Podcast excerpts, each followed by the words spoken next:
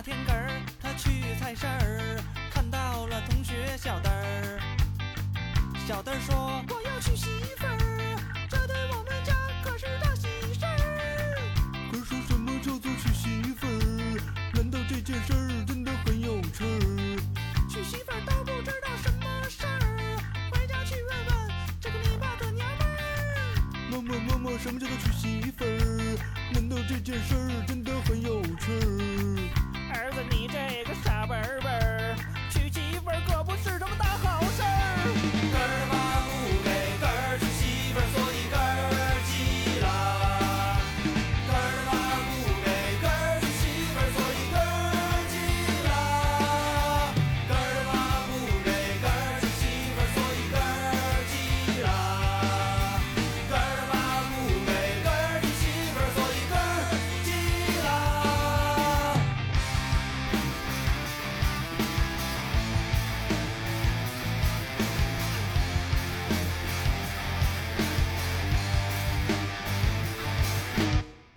Hello，大家好，欢迎收听我们这一期的人不猥琐系列，我是主播阿甘。我是 AD，哎呀，非常抱歉，大家苦等我们久矣，对吧？上个礼拜我们断更了，对，拖更了一期，主要是因为我了。大家现在看 AD 的声音，其实还是和过去有很大的不同，而且你现在没嗅觉是吧？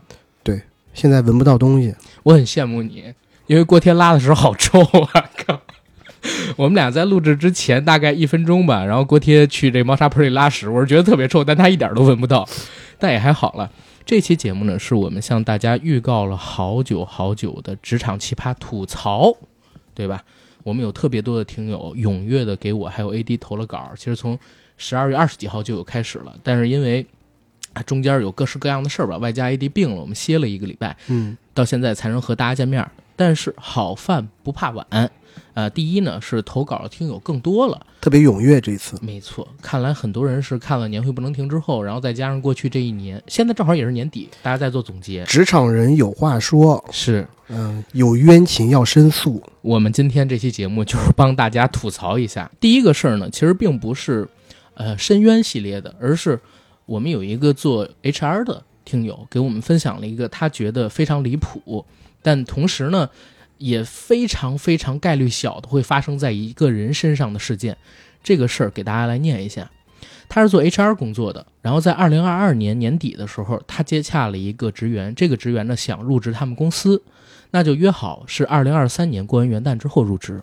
可是没想到入职前夕，这位员工呢发现自己得了个肿瘤，需要做手术，所以就和公司申请延迟入职，做了微创，休养了三个月。入职时间呢就从二零二三年的元旦变成了二零二三年的三月一号。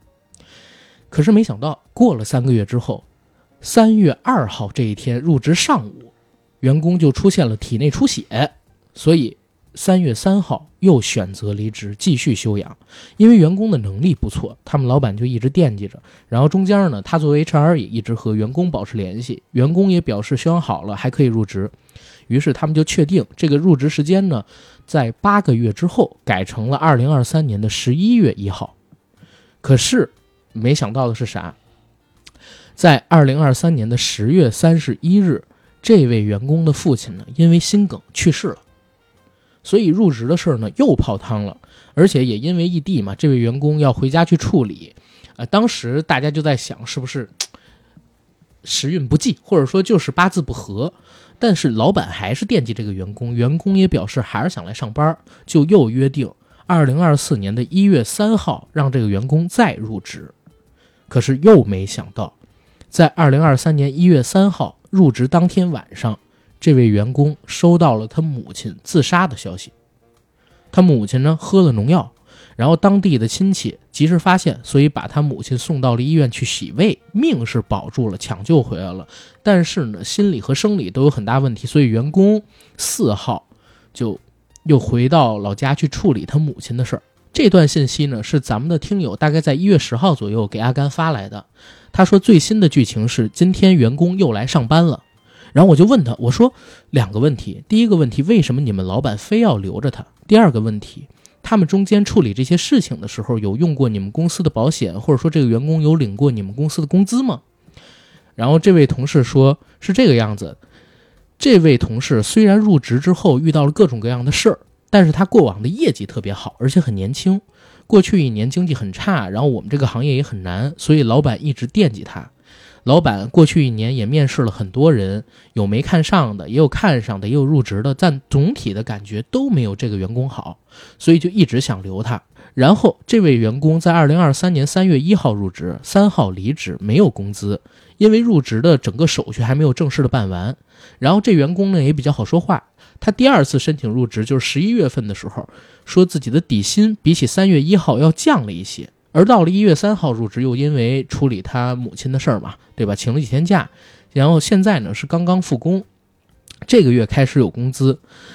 然后我就问他，我说：“你们老板这样的员工，然后给他这么长的时间，一年的时间，然后你们又是销售行业，不担心就是他业绩上边没办法保证吗？因为你想销售一年没工作，可能他的客户都有新的对接人了。”他就跟我讲说，他们的老板呢很资本家风格。我说什么叫资本家风格？他就给我举了个例子，说如果他们公司的销售半年内没有业绩，就会下调底薪，所以他倒不担心这个员工业绩下滑之后，他们公司还要负担非常高的薪资这件事情。然后最新的剧情是什么呢？就是在本周二的时候，咱们这位听友又给阿甘发来了消息，说阿甘这个故事还有后续。我说什么后续？他说我同事今天正式的离职了，之后应该也不会再来我们公司了。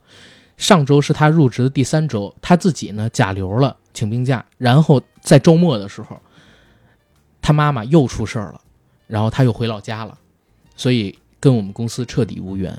这个故事呢，其实它并不是一个所谓的深渊或者说吐槽系列啊，但是我觉得就是非常的离奇。我相信一万个人里边也不见得有这个。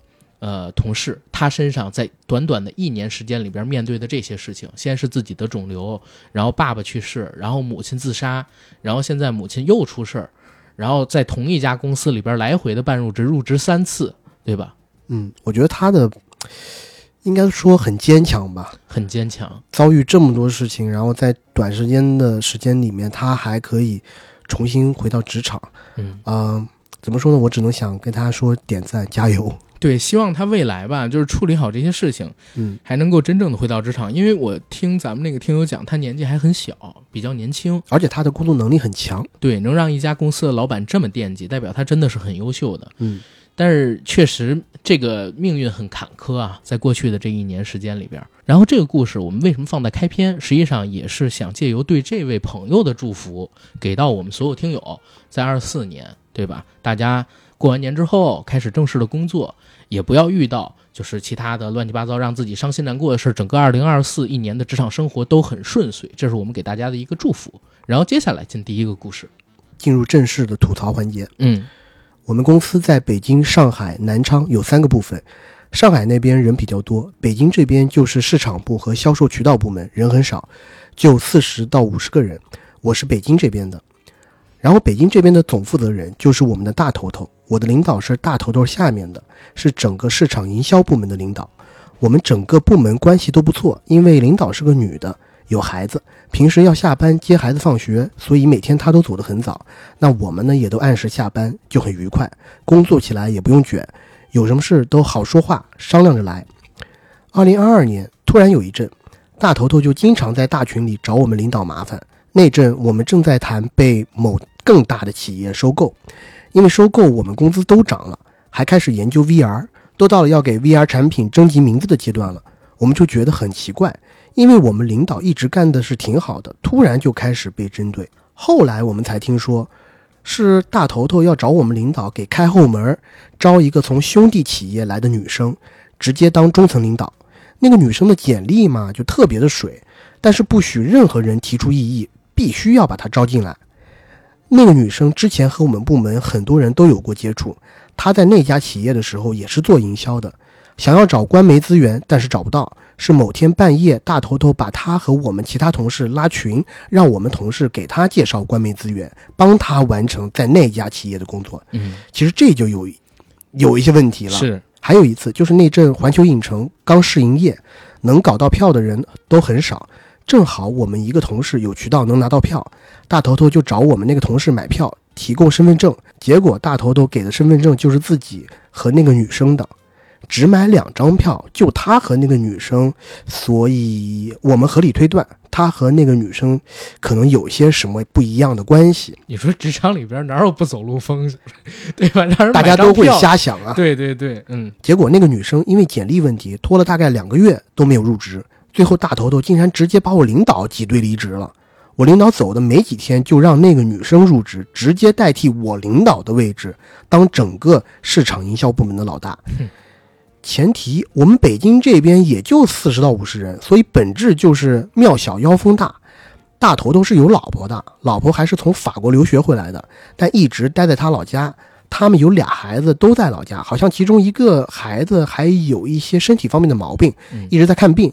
结果他这个当爸爸的在北京就找小三，还带进公司。然后紧接着我们所有人就直接和那个女生共事了。不夸张的说，他专业能力确实很差，属于什么都不懂，但是不知道在哪儿学了一套拍桌子瞪眼的本事。嗯，而且做的并不流畅，就明显是现学的，还没学好，拍桌子都拍得干干尬尬，满嘴互联网黑话，下班不走，在那儿自己加班，但我们不理他，我们就照常下班。我们领导走了之后，几个跟那个领导关系不错的同事也都被裁员了。随后，drama 的事情就来了。再之后有一次，我们另一个同事跟那个女生在工作交接之中有了一点争吵，其实并不是什么大事儿。结果第二天竟然就接到了 HR 辞退的通知，那个同事就忍不住发火了，在公司和那个女生吵起来。当时那个女生就说要报警，但是因为正在收购期，他们不敢把事情弄大，估计也怕丑闻被爆出去，就什么都没做。第二天，那个大闹的同事来公司收拾东西，发现跟他坐在一起、平时关系不错的另外的同事，被那个女生叫上另外两个高大的男高管一起去会议室翻看手机聊天记录，啊，就查这个被叫走的同事和那个被离职的女同事有没有说一些领导坏话。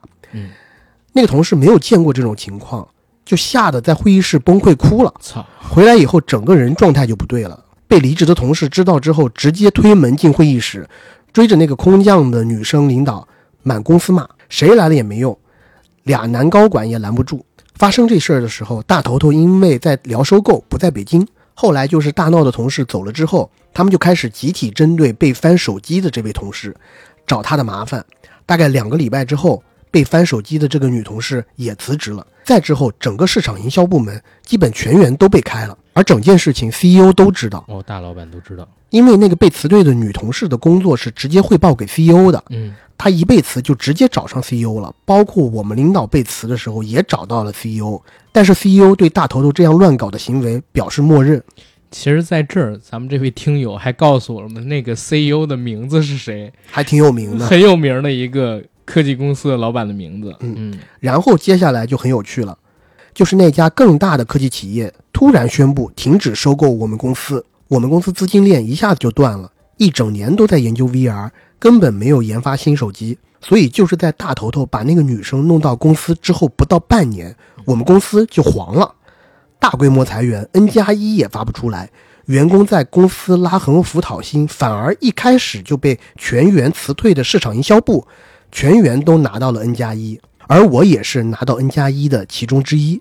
其实还算是因祸得福哎。对，这种事儿我之前都是怎么讲呢？隐隐约约有听说，第一次看到有听友把这么真实的故事完完整整的给我们罗列出来，然后做成一条时间线投稿给我们，对吧？而且其实我跟 AD 看这个八卦呀，会更有感触一点，因为我们都知道我们隐去了哪那些家公司的名字，对对，嗯，但是相同类似的事情呢，在我们行业嗯我自己也听过不少。啊，就比如说在某一些公司、某一些大佬的制片人，那呃，或者是工作室的头头，嗯突然之间那个工作室，哎，新上任了一个制片人。这个制片人之前没有什么履历，嗯也没有做过什么大的项目，但是他进来以后就特别有底气的去领导几个很有前途的项目，底下人当然不服了，但是不服有什么用呢？你去找到工作室的领导去聊，工作室领导我觉得他就厉害，就是有能力，嗯，你们得给他发挥的空间。嗯后来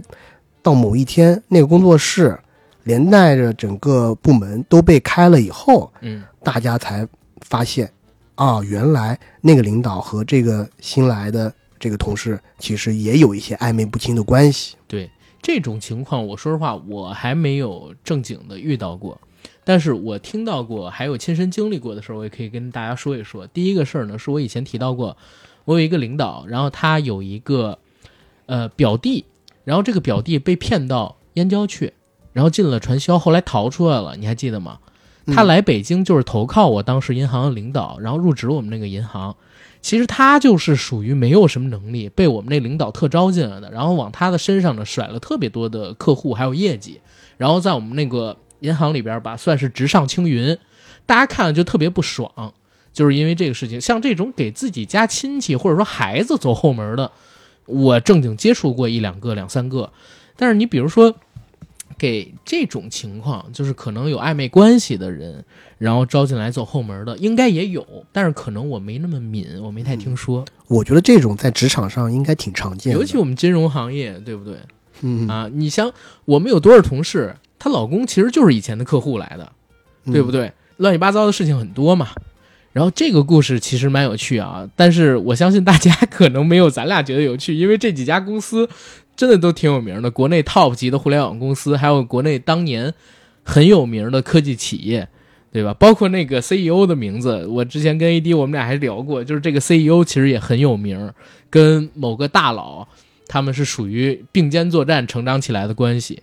OK，然后下一个故事呢，其实我会比较有代入感，叫《银行人关于奇葩领导投稿》。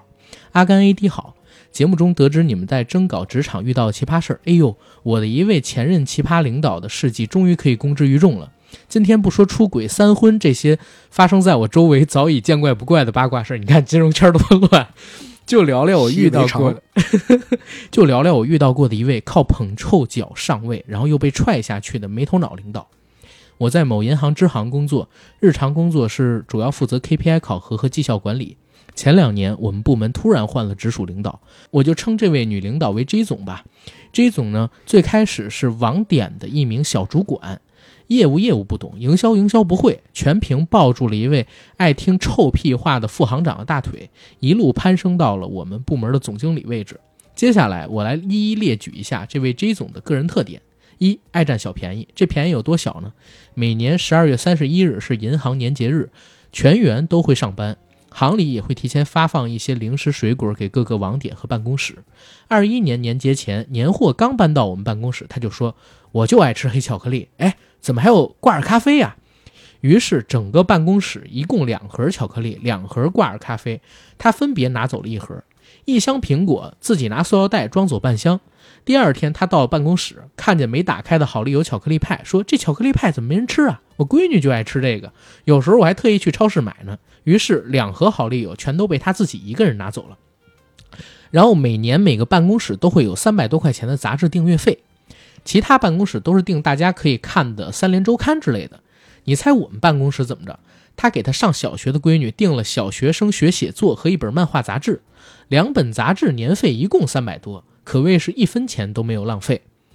然后他第二个特点是，当领导的时候，我的厌蠢症天天发作。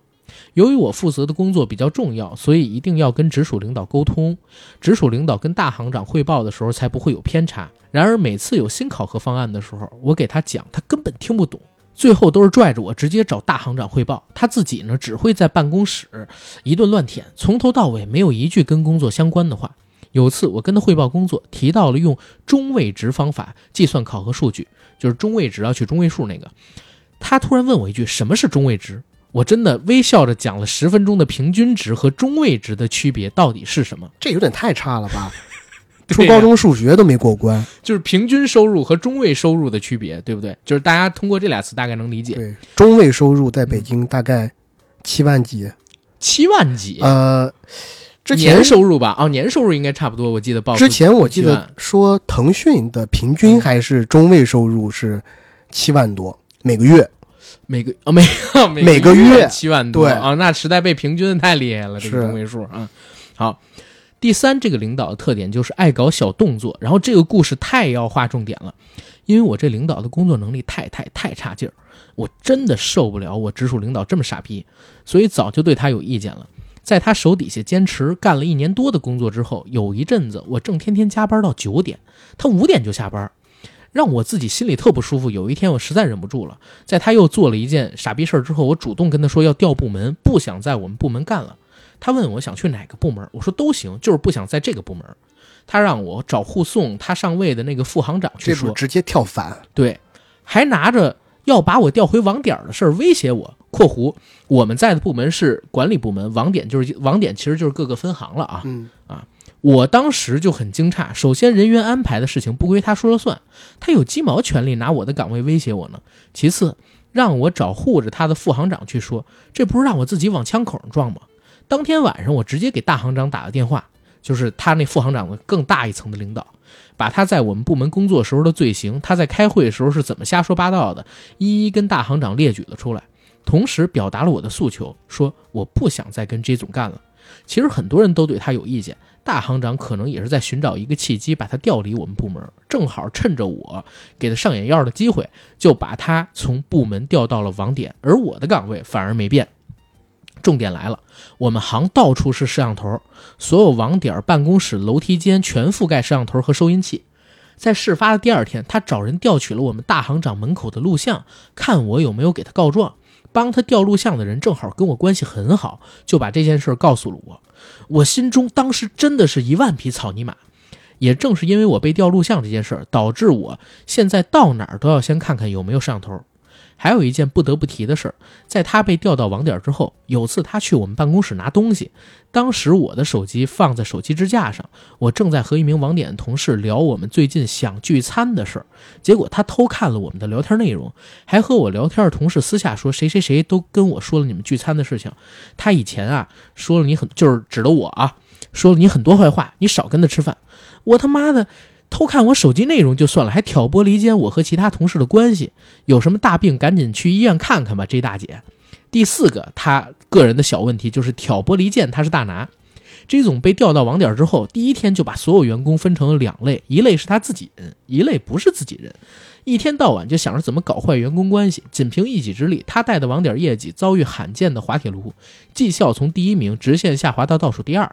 还有一些关于这一组的大瓜，可能讲出来以后，我的工作也不保了，所以就讲几个有的没的的小故事，当做乐子听一听吧。如果有幸选中，那就祝 AD 阿甘以及所有的听友新年快乐，身体健康。如果没有被选中，祝两位主播新年新气象，硬核说越办越好。一位老听友夏至啊，他给了一个自己的化名。然后他这个故事比较典型的就是属于庙小妖风大的这种基层的金融部门里边会有的情况。其实不光是金融部门啊，我觉得他刚刚举的这几个例子，在各行各业里面都可以遇到。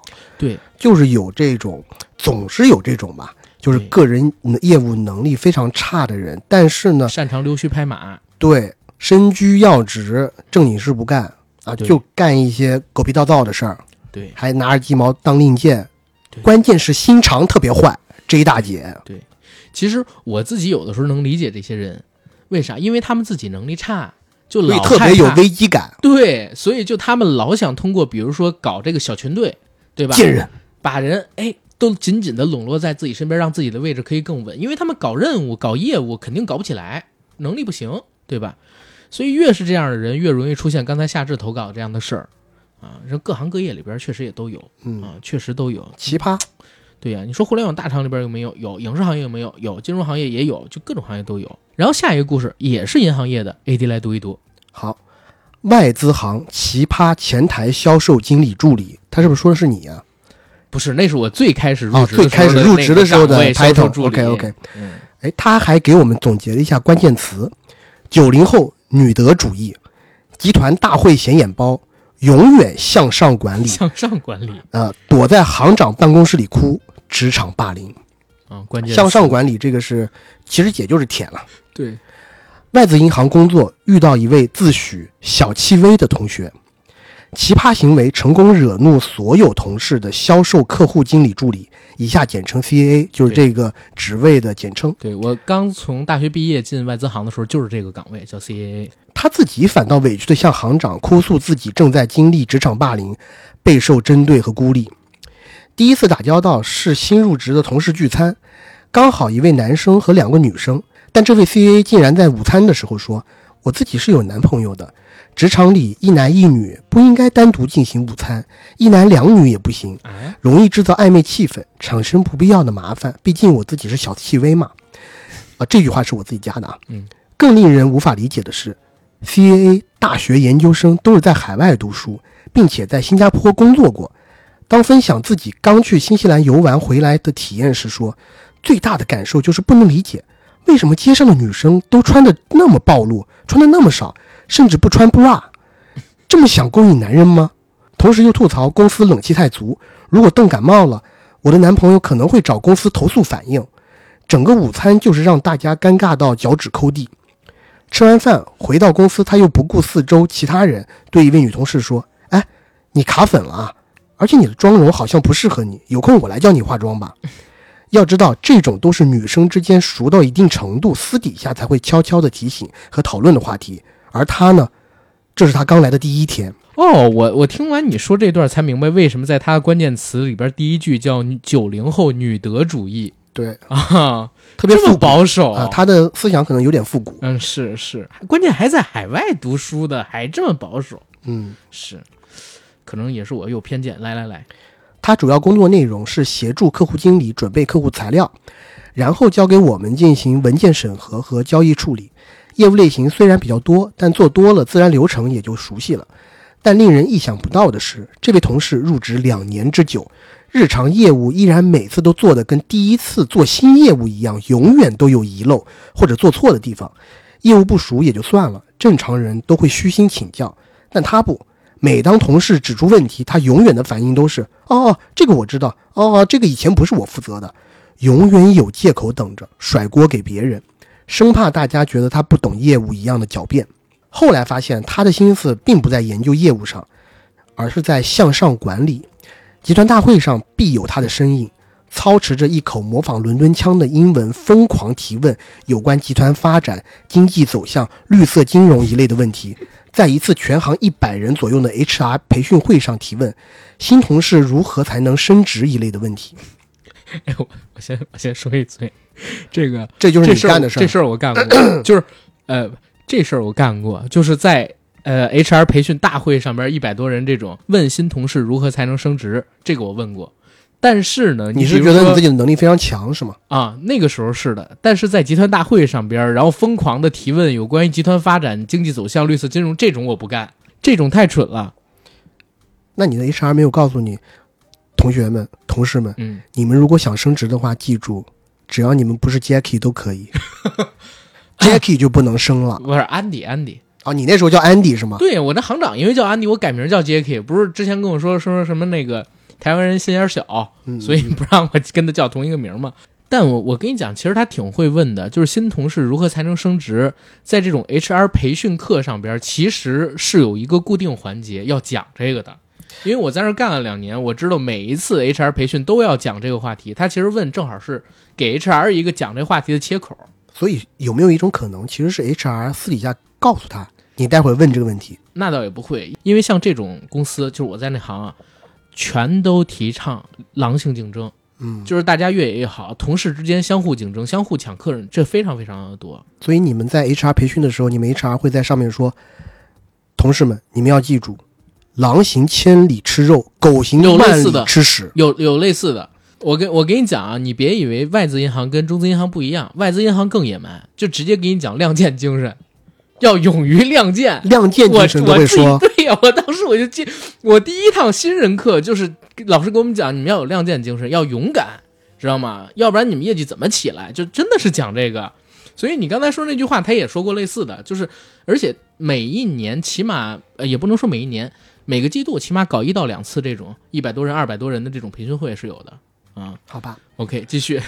同事虽然纷纷吐槽，但也都碍于职场礼仪，一直都比较容忍他。无奈，终于有一天，矛盾还是爆发了。同样一笔做了 N 多次的业务，但客户催得比较紧，金额大，是从行长到法务到风险合规都在关注的一笔交易，所有人都 stand by，就等 CAA 的材料，避免引起客户体验差投诉的情况。无奈，他交上来的文件依然漏洞百出，我们还是以完成交易为主，通过邮件和电话都分别联系他，但他像是逃避人格犯了一样，直接回避问题。Skype 改成不要打扰，让同事邮件发给行长反映问题，然后整个人玩消失。事后行长出面找大家谈话，没想到消失的他原来是跑去了行长办公室哭诉，理由是认为同事们都故意刁难他，只要是他的业务都审核的过于严格，没有人支持他的工作，导致业务很难进行。自此之后，大家都知道他会哭、会告状的作风，就更避免跟他发生冲突。他竟认为自己被孤立，遭受职场霸凌。有一次实在忍不了了，和他交流时语气严肃了些，他竟直接挂掉电话，又突然消失。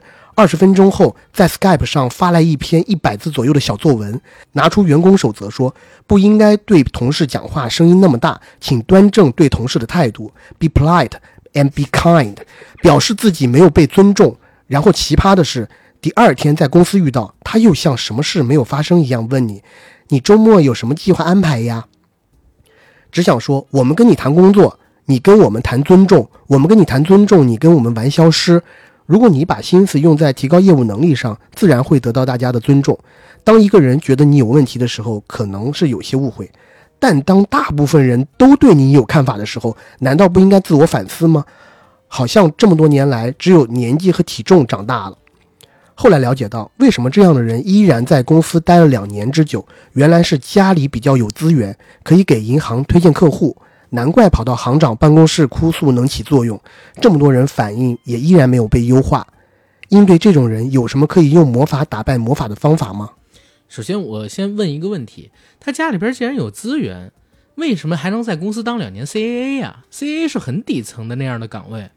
我我我我转正之后三个月我就升职了。说实话，那有没有可能就是人家就因为家里有资源，所以嗯也不在乎？啊、也不在乎，其实就相当于就是在这边有个工作。对，嗯，OK，也也可也可能也可能对付这种人有什么用魔法可以打败魔法的方法吗？有，呃，你们推荐一个比他背景更大，然后更有资源的朋友过来入职，然后这个朋友如果对他有不满，动用一下自己的资源就可以把他打败了。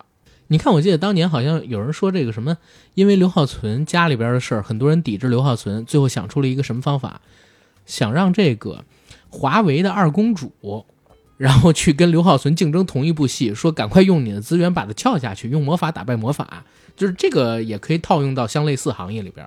对，但是我觉得，呃，这个其实还是有难度了，因为嗯你作为普通员工的话，能接触到那种 level 的资源的人士，可能也没有那么多。是，确实。然后他讲的这个故事其实有有很多共鸣啊，有很多共鸣。再下面的两个故事吧，这两个故事都是来自于游戏行业的，我就一起念了，都比较短。第一个故事，阿甘你好，我是做游戏市场宣发工作的，在前年的时候入职了国内某游戏公司，负责一款某日本 IP 授权的战争机甲战棋类游戏。从入职到宣发方案制定和与日本版权方一直都在比较顺利的沟通，虽然也会偶尔有些摩擦，可是双方一般退让之后都会继续推进项目。但是在我们市场宣发方案确定后，并且开始执行到三分之一的时候，国际上出了一件大事，俄乌冲突爆发了。起初这事儿对我们公司没啥影响，但是在我们产品首曝的时候，就是首度曝光的时候，日本版权方直接和我们说，为了避免这个产品所传达的价值导向影响到日本版权方的股价，所以要求我们所有的宣传物料删除战争内容，包括但不限于开枪、爆炸、废墟等一切和战争相关的内容。但我们做的本身就是一个战争机甲战棋类游戏啊，这个要求就让我们很为难。不可能一款战争机甲游戏不宣传，或者说在宣传上删除这些内容。于是我们就将问题反映到公司的大老板，大老板决定先让我们出一款不涉及战争内容的宣传物料去进行准备。首报当天呢，先偷摸的把原本涉及到战争的物料全都放出，结果首报当天下午，日本版权方的中国代表就发现了这件事儿，要求我们撤掉。我们老板呢还在极力和对方反驳，但是中方的这个日本公司的代表就把这事儿直接捅到了日本公司的总部社长耳朵当中。我们没办法，只能撤掉这些内容，并且选择在当年十月和日本方面取消合作。但游戏重新包装，准备上架。后来才得知，日本方面本社的某十六代游戏因为战争宣发直接晚了半年，心里才平衡许多。这个其实是他吐槽日本这些公司做事儿的时候瞻前顾后，然后非常僵硬的这种做事的作风啊。这这个事儿其实我们也听到过一些类似的，比如说国内某一些日本 IP 想要改编成电影的时候，你如果找到日本的版权方，日本的版权方非常非常的严格，对吧？可能会告诉你完全不能改，必须得按照这个 IP 以前是什么样子的，然后给开发出来。对，没错，这个我其实也挺有体会的。之前我其实跟日本一家漫画公司聊过一个 IP，嗯那 IP 是开赛车的啊嗯。然后他那边就是说，你们如果要做中国版的改编是可以的嗯，但是呢要遵守几个原则嗯。这个原则就是那个作品里面的所有人物的名字，包括呃发生的地点都得是在日本。然后也得叫日本名字，那我们就想说，那做中国版改编的意义何在？而且你怎么，那你就不成立呀、你就不叫是中国版改编，那你只能说是拍这个日本版的原版。嗯，日本其实对于版权这件事非常重视，然后其实也不能说是针对于版权吧，就是他们可能给大家印象，不管你是亲眼见到的、接触过的还是听说的，都特别僵化。他我觉得他倒不是僵化，他是嗯对于 IP 的保护是非常的严。是，但这一个我们刚刚提到的这个故事呢，和我们讲的这种 IP 保护还不太一样，因为俄乌战争是比较极端的例子。嗯呃，关于俄乌战争期间的时候，其实，在电影行业啊，呃，如果是外片的话，它也会进行一些宣传上的避免，就是它方向上，它也不能总是往战争那个方向去走。嗯，嗯这个我觉得还是比较正常的。呃，但是对他们公司的这些人而言，肯定是一个比较大的损失了嘛。然后下一个故事也是来自一位游戏行业从事的听友，他说他自己曾经是两家大 A 股上市公司的市场部的员工，其中在一家还做过财经公关的工作。这家公司现在已经从大 A 退市，CEO 去吃牢饭了。然后他把自己的第一家游戏公司的职业经历跟大家讲了讲，把这家公司称作是 A 公司。他之前为 A 公司服务了两年外包，后来老板和对接人都很满意。在第二年的时候，CEO 开发新项目，成立了新部门，就问我要不要加入团队。我当时正好从体制内被裁掉，就是做外包嘛，对吧？所以无缝衔接进了公司。可是进去之后发现坑很大，新成立的部门领导带着三个人一起来的，我是唯一一个非他被招进来的人，属于外人，而且整个部门只有我一个人是男的。所以我就一直在被排挤，然后当然了，我也一直忍着，毕竟刚从体制内被裁掉嘛。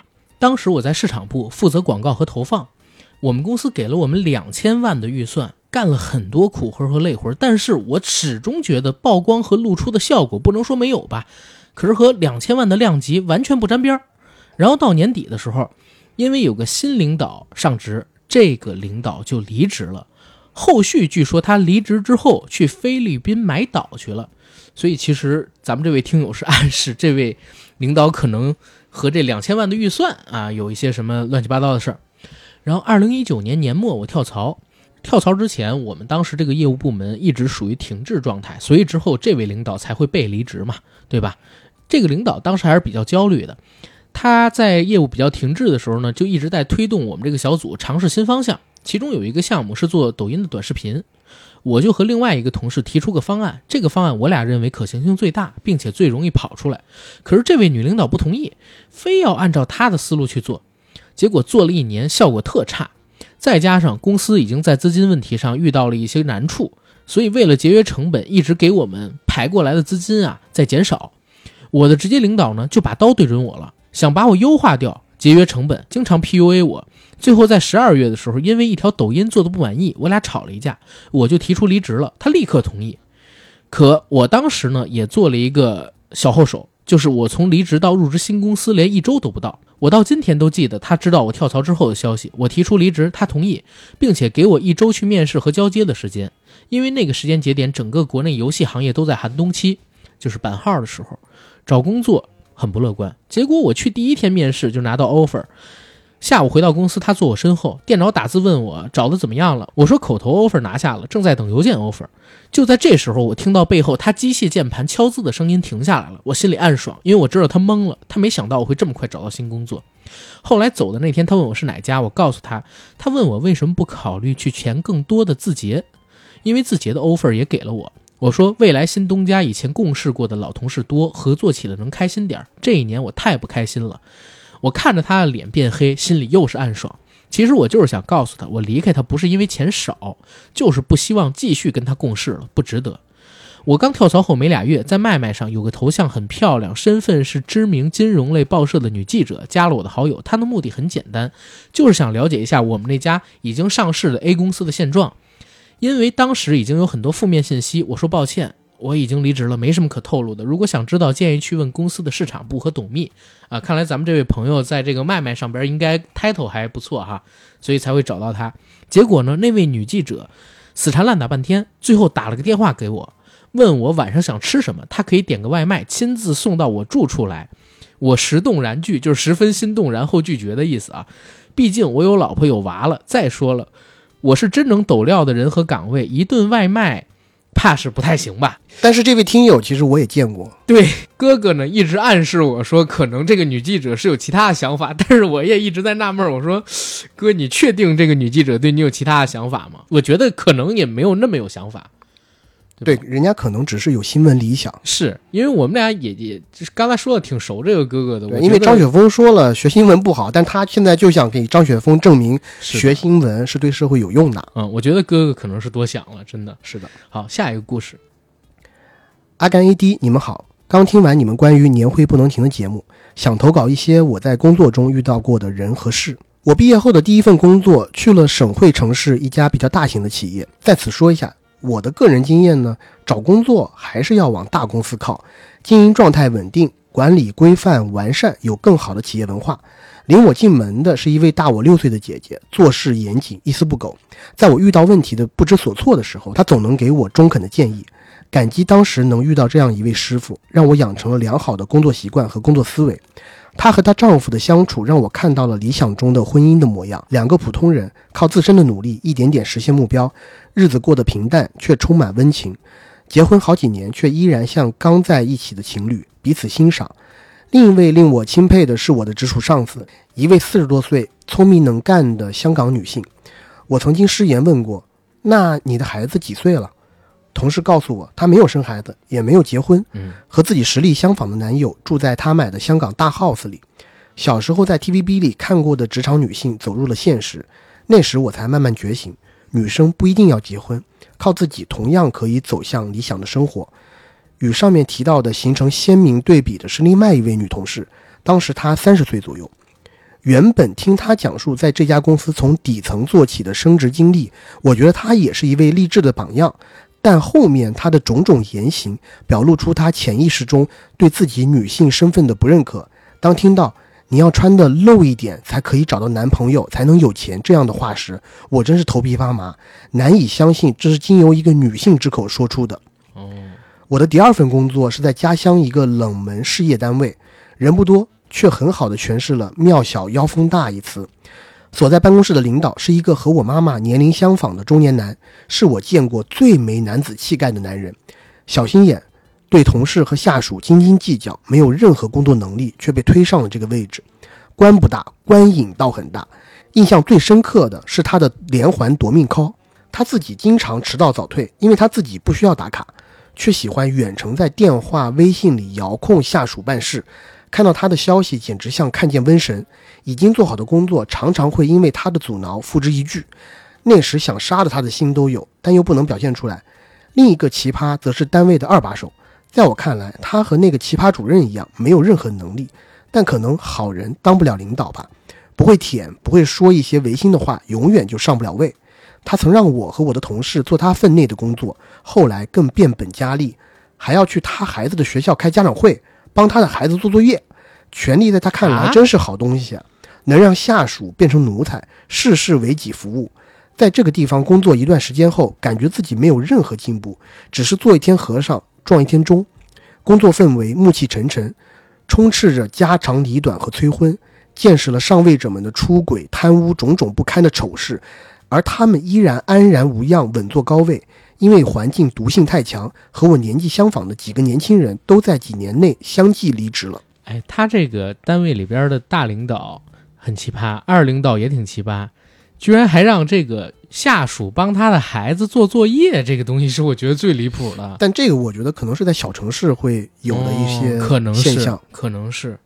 拿着鸡毛当令箭，而且小城市机会就那么点儿，对，很多人怕失去。没错。对，之后我又回到省会城市找了新的工作，但这次的经历依然不是很愉快。入职的是一家初创公司，领导又是一名中年男子。面试时感觉还是个正常人，但入职后我慢慢发现了不对劲的地方。应聘时说好一周五天八小时的工作时长，却需要在每天下班后准时开会，讲讲今天的情况。周六也需要上班，不去的话要跟领导说说有什么特殊情况。于是上班时间顺理成章变成了八九六往上。平生最讨厌爱说教的油腻男，没想到这次被我遇上了。讲他上份高管的工作钱多事儿少有多舒服，我差点没忍住当场问他：“那你为什么不继续留下去享福，反而要来现在这家公司受苦呢？”讲他还在读大学的女儿有多优秀，我和同事捧得想吐。最让我受不了的是他的好为人师，爱掉书袋，一周有几天都要在他办公室里讲课。我有几位同事拿着纸笔，一站就是几个小时，听他讲他的理念，讲狼性文化的重要性。以后大家看到哪个企业说要有狼性，建议绕道走。他尤其推崇日本企业家稻盛和夫，反反复复提及，以至于我现在对这个名字严重 PTSD。直到有一天再也受不了的我问自己：你真的还要在这里待下去吗？才下决心辞职离开。走的那天，我笑得嘴巴都咧到耳边。和同事们愉快告别后，退出了几十个微信工作群，终于获得了难得的清静。大家都说大公司有大公司病，但是我自己的感受也是一样的。真的，小公司里边事儿特多。你像从我们那个行里边走的很多去了，就是不是那个银行的，去了一些小的公司的，没有一个不在骂的。然后这个听友很开心啊，就是你离开了这个不好的、比较负面的工作环境，希望你之后还是能找到一份属于自己的，然后比较合适的，然后有好领导、好同事的工作，对吧？然后下一个故事我来念，然后这个故事更有趣，我我不是刻意排的啊，结果发现这个故事里边也有稻盛和夫，日本企业家。事情是这样的，我一七年来到这家公司，刚入职，公司就发了两本书，《稻盛和夫》和《六项精进》。稻盛和夫其实就是提倡狼性竞争的那个 首创者，也不是叫首创者吧，最有名的人之一。不过这两本书是给到员工自主学习的，墙壁上也贴了六项精进的思想：付出不亚于任何人的努力。第一条，第二条要谦虚，不要骄傲；第三条要每天反省；第四条活着就要感恩；第五条积善行，思利他。第六条，忘却感性的烦恼，正心利他，这是公司的企业文化，都这么告诉我们。每个星期打扫公司一次，各部门有各种负责的区域，这样公司就省了保洁的钱。哦，提倡员工付出是干这个。后来人事告诉我说，公司必须是指纹打卡，并没有用钉钉，然后一天要打四次卡，中午午休分别打两次，上下班打两次。我第一回见到一天打四次卡的公司，然后每次迟到扣十块钱，十五分钟以上算旷工，一个月迟到罚的钱平均分摊给全勤的同事。哇，挺狼性的。特别狼性，我操！这就是这有的公司真的这么干，就是让你不敢，因为你扣的是全体人的钱。从同事的嘴里抢肉吃，对，这就是说，哎，你看是不是《年会不要停》里边那个多少年写的那段，让同事们之间狼性竞争，让他们之间有矛盾，这样的话就不会把矛头指向大发领导。起人民斗人民。对，过几天又分了本又大又厚又有古文的书，叫做《致良知》。致良知，老板为了让员工学习，周二下班时间吃完饭后，全体员工去楼上集体学习，不起请假的那种。有一次问感冒头疼跟主管请假，他都不敢批，说要跟老板请假。可见老板对员工学致良知有多重视。没办法，我一没办法，我发着烧硬去学习，就是一大群人坐在一个大厅里，看着《致良知四合一》里边老师的视频，里边逐字逐句讲解，再给你讲生活中日常生活中要怎么运用书里的智慧，丰富自己的精神生活。课程后期就是每个部门各叫一人上台。发表上节课的感悟，发表对上节课那篇古文自己的理解感悟。最后，老板在上台总结，陆陆续续讲了几个感悟之后，还要集体唱歌。那歌的气势挺不错的，具体什么歌我也记不清楚了。课一次大概四十分钟左右，下课还要做小组讨论，讨论这节课学到什么，为写感悟积累材料。每到上课，不管你手头在忙什么，都要停一停，等结束后再去完成。那个致良知四合院，阿甘应该有听过，我我没听过。总部是在北京，后来听说被取缔了。那时候我差不多也要离职了，后来老板就找了个新的学习内容，叫云思维，还专门租了个酒店大厅，请三个大师讲课，先讲鸡汤，再讲有关风水、五行、磁场之类的内容。大师讲到激动处还要哭，底下同事鼓掌。想想一群人挤在一个房间里看鸡汤视频，分享感悟，情绪上来的时候还痛哭流涕，一起唱高昂的歌，像打了鸡血一样。现在想想，这不就是，呃，某地特产 他请的大师是不是叫聂霄啊？我不知道，但但我给你讲一个好玩的事儿，我没有上过类似的这种课啊。但我给你讲一个好玩的事儿，我我没有上过他这种课，但我真的上过一个很像这个他说的某地特产这个课。我当时呢认识了一个客户，然后那个客户就特别主动，特别主动。然后你知道，因为我们那个行涉及到的金额都很大，这种主动客户我可开心了。客户主动约我出去见面，然后我去见面了。我跟你讲，我这辈子遇到最诡异的事情，他约我去的是那个天通苑那边的一个茶馆儿，结果我到了那个茶馆之后，发现茶馆里坐了好多的人，嗯，然后我说这么多人干嘛？哪个是我客户？跟那客户然后一见面也联系，他说啊、欢迎欢迎欢迎，来到到了之后先听个课吧。哦，我说先听课是干嘛？然后大家在那儿签到，我也签了个到，在那儿一坐。过了一会儿，上了一个中年女讲师，这个中年女讲师就开始给我们讲同仁堂的一个，它叫直销，它还不叫那个传销，给我们讲一个同仁堂的保健品。我当时我都傻了，我看着那大姐，就是呃，我那客户也是个大姐啊。然后我看着那个大姐，我我我我就发愣，我说她到底把我拽过来是要干嘛的？然后我在那儿整整听了差不多两个小时课，我想走又不好意思走，还管饭，还管饭，你知道吗？请我们吃了一顿自助，那个茶馆后期有一个自助，然后接下来是干嘛？就让我们每个人买产品，每个人买那个同仁堂的产品。我看到这儿，我实在是受不了了，我找了个借口尿遁走了。我也不知道后边那个客户我也拉黑了，我再也没联系过。但是这客户想让你成为他的客户，是想让我成为他的客户，成为他的下线，对吧？三级以下才叫那个传销嘛，三级以内叫直销。他这招像是对待，比如说我外公外婆这样的老老年人的，对，就有这个问题。然后关键是啥？就是他讲的那个课，只有到了最后大概三十分钟才是讲产品，讲这个直销什么的有多好，讲这个模式，想让我入会加会，就是让我交会员，让我交那个会员钱，然后入会买他们的产品，然后怎么怎么样。前边讲的就是他说这些，要有良知，要对父母，要对身边的人感恩，就是要用这样的思维去买去卖他们这个产品。我操，我当时真的惊了。后边接着讲这个听友投来的故事啊。那家公司里边加班是常态，就是那种为了加班而加班。我们想事儿多，你多招几个人不就结了吗？干嘛让我们加班呢？可是老板又舍不得给钱。我们部门要对接三十多个业务员，全都被老板 PUA，而且领导也在 PUA 下属，老是说你还在学习阶段，要多学。想当年我开始工作的时候，一个月才八百什么什么，拜托，那是二十年前。而且更搞笑的是，我当时用花呗买了个洗衣机，上班无聊的时候提过这件事。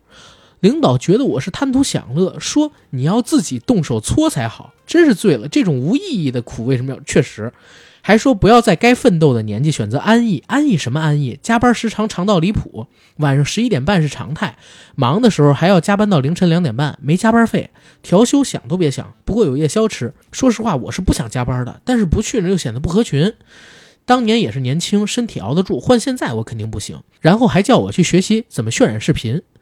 还说自己也会去了解，拜托，每天加班到十一二点，哪有时间提升自己，学怎么渲染视频啊？难道让我每周日唯一的休息日去学吗？后来领导找我单独开会，说，哎，学习渲染视频这个事儿的时候，我就怼他，我说你当时说要多去了解渲染，共同进步，你去做了吗？领导就笑笑，转移话题。现在想想，当时我真蠢，占用员工的休息时间，无意义的学习，无意义的加班，而且关键还没劳动合同，五险一金也没有。工资低的可怜，员工之间又勾心斗角，也学不到什么关键技能。这样的公司我还能待一段时间，我真应该早点离职。一九年，我交了个女友，之前一直住在公司的公寓，后来同事发现我女朋友会到公寓，偶尔还会过夜，就告诉老板。老板找我说不能俩人一起住，影响不好，叫我出去租房。这我也理解，毕竟是公司住房嘛。然后我就去外面找了个公寓和女友一起住，事情从这儿开始就魔幻了。我发现同事开始有意无意的打听我在哪儿租房，这个我干嘛要告诉你们呀？现在想想，说不定是老板背后指示的。那个时候我总觉得气氛很怪。一九年的时候，老板建了个大厦，顶楼大厅呢就变成新的学习地点。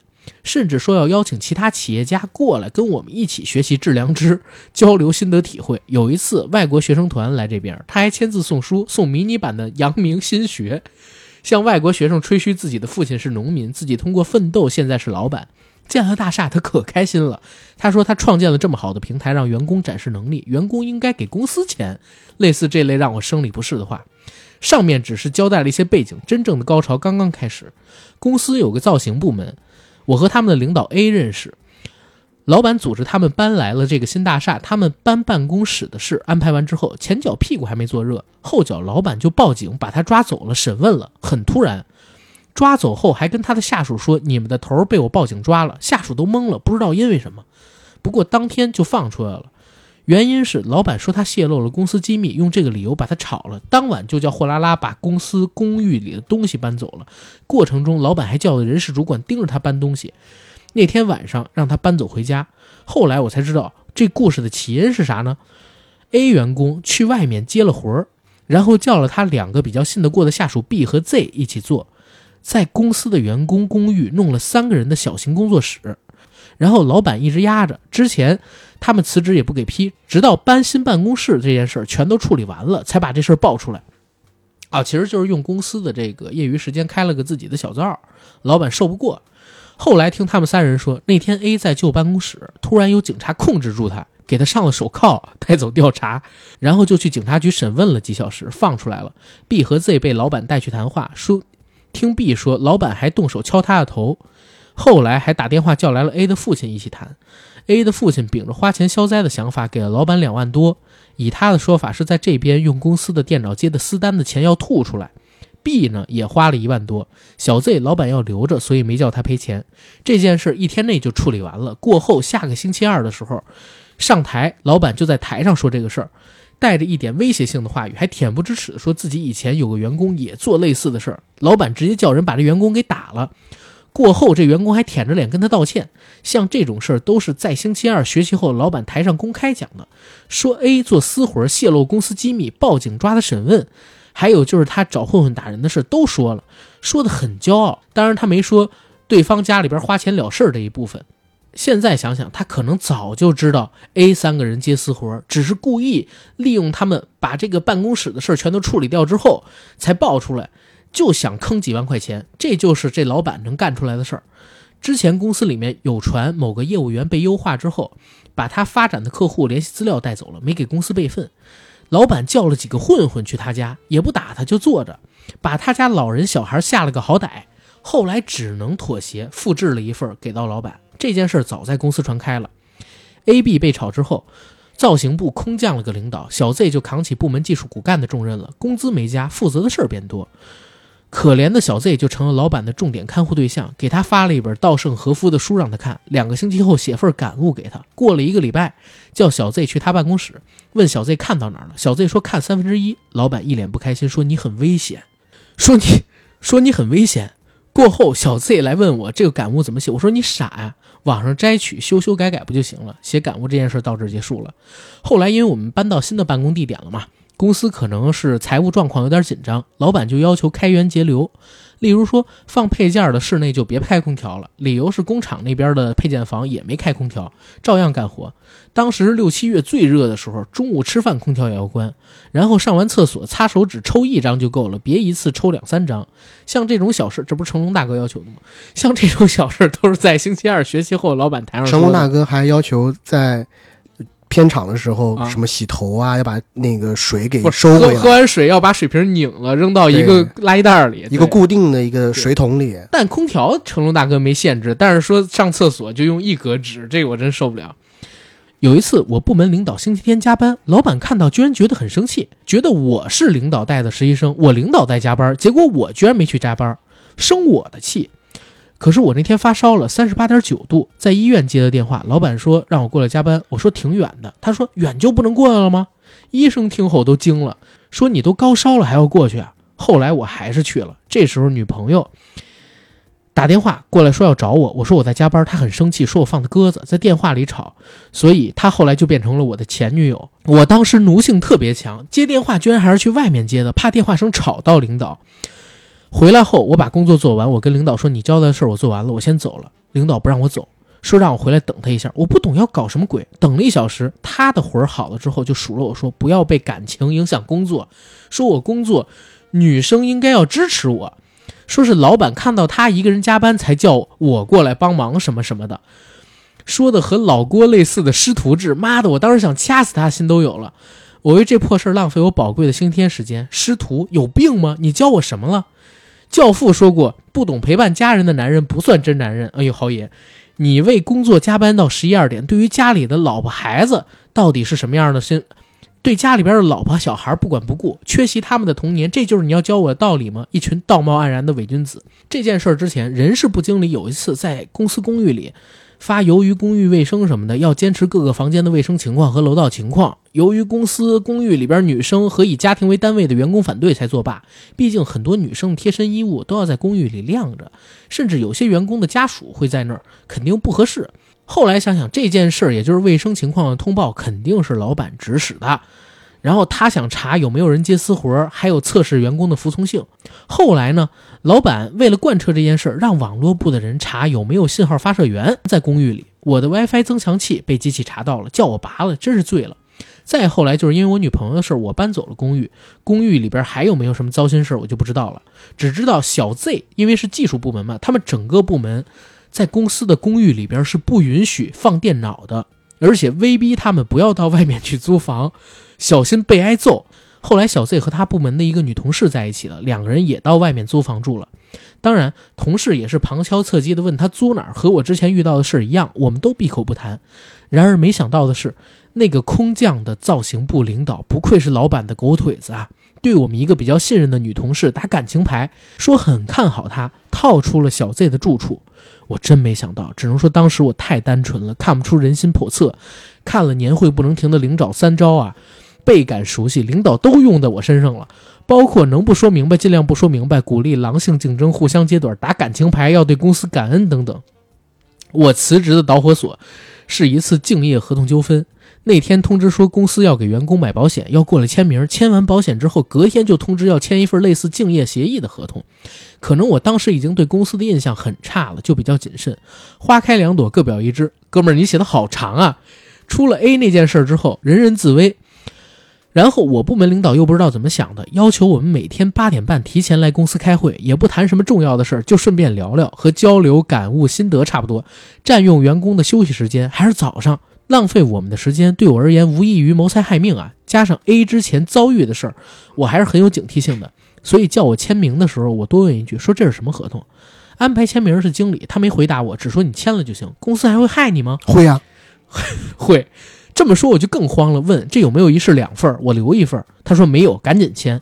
我看很多同事确实看都不看就签了，我就在旁边认认真真看了一遍，发现对员工有特别多限制，包括不能做兼职，还有就是辞职后两年不能在别的企业从事和我现在一样的工作，还有公司能随意调整岗位不能有异议，对于竞业协议的补偿只字不提。我知道里面很多都是针对 A 当时的事儿制定出来的条款。当 A 以前的下属过来签的时候，我提出疑问，说这条款是不是代表我辞职两年之后不能从事现在一样的工作？我说这话的时候，小 Z 他们也点头附和去问。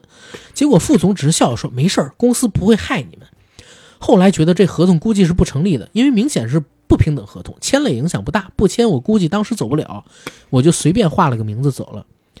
那天中午午休，我和小 Z 正在打王者荣耀，领导一个电话打过来，说老板有事找我，让我去会议室。我就想，经理肯定是把我早上质疑他的事跟老板去说了呀。我也想看看这老板到底还能有什么说辞。结果走到门口就看到老板和经理正在对我的领导做语言输出。我的领导像个办错事的孩子，低着头，双脚合拢，想去厕所也走不开。我到了之后，老板就变成笑脸，说不相信共产党就没有新中国。啊！我实在没想到他用这句话做开头，他是想告诉我要相信公司吗？公司都打人了呀，把人送进警察局，我怎么信任公司？我又不是傻子。坐坐，老板笑着让我坐在对面的椅子上，然后就又说了些假大空的东西，例如公司将来会上市啊，公司不会亏待你啊，还有当地没有办健康证的机构，才让我用以前的图去 P 健康证的日期，用你还干过这事儿呢？还加上一句我会跟市局提意见，在当地建一个办健康证的地方，我都无语死了。我说你本事这么大，说建就建，这大饼我消化不了。然后就问我的想法，我又问早上的竞业协议是怎么回事，怎么连一式两份都没有啊？然后我就看了场川剧变脸，老板的脸啪一下就拉下来了，说如果按照劳动法，我可以一个月给你最低一千二的工资，给你交五险一金，你愿意吗？这边的企业都是这样做的，巴拉巴拉。然后说到 A，装出一副很惋惜的样子，说把他炒了，我也是逼不得已啊。我实在憋不住了，然后就把脸转过去冷笑两声，用那种鼻子出气，实在憋不住了，因为实在太想笑。老板不乐意，恼羞成怒，说我成事不足败事有余，还警告我不要到外面去乱说。经理在旁边搭腔说：“公司没你也能正常运行下去，有没有你都一样，不缺你一个。”然后就散会上班了。上班的时候，我的直属领导全程黑脸，不一会儿就说部门开会，讲的是不要去做兼职，还有不要拿公司东西去做应聘什么的。还有说到合同的事儿，还是那句话，公司不会害大家。又问各位有什么想法？我当时有点气，就又强调了一式两份，没有竞业协议随意调岗的事儿。结果被部门领导叫停了，说如果你不信任公司，那你可以考虑换一份工作，好吧？正符合我心意，那我就非走不可了。隔天。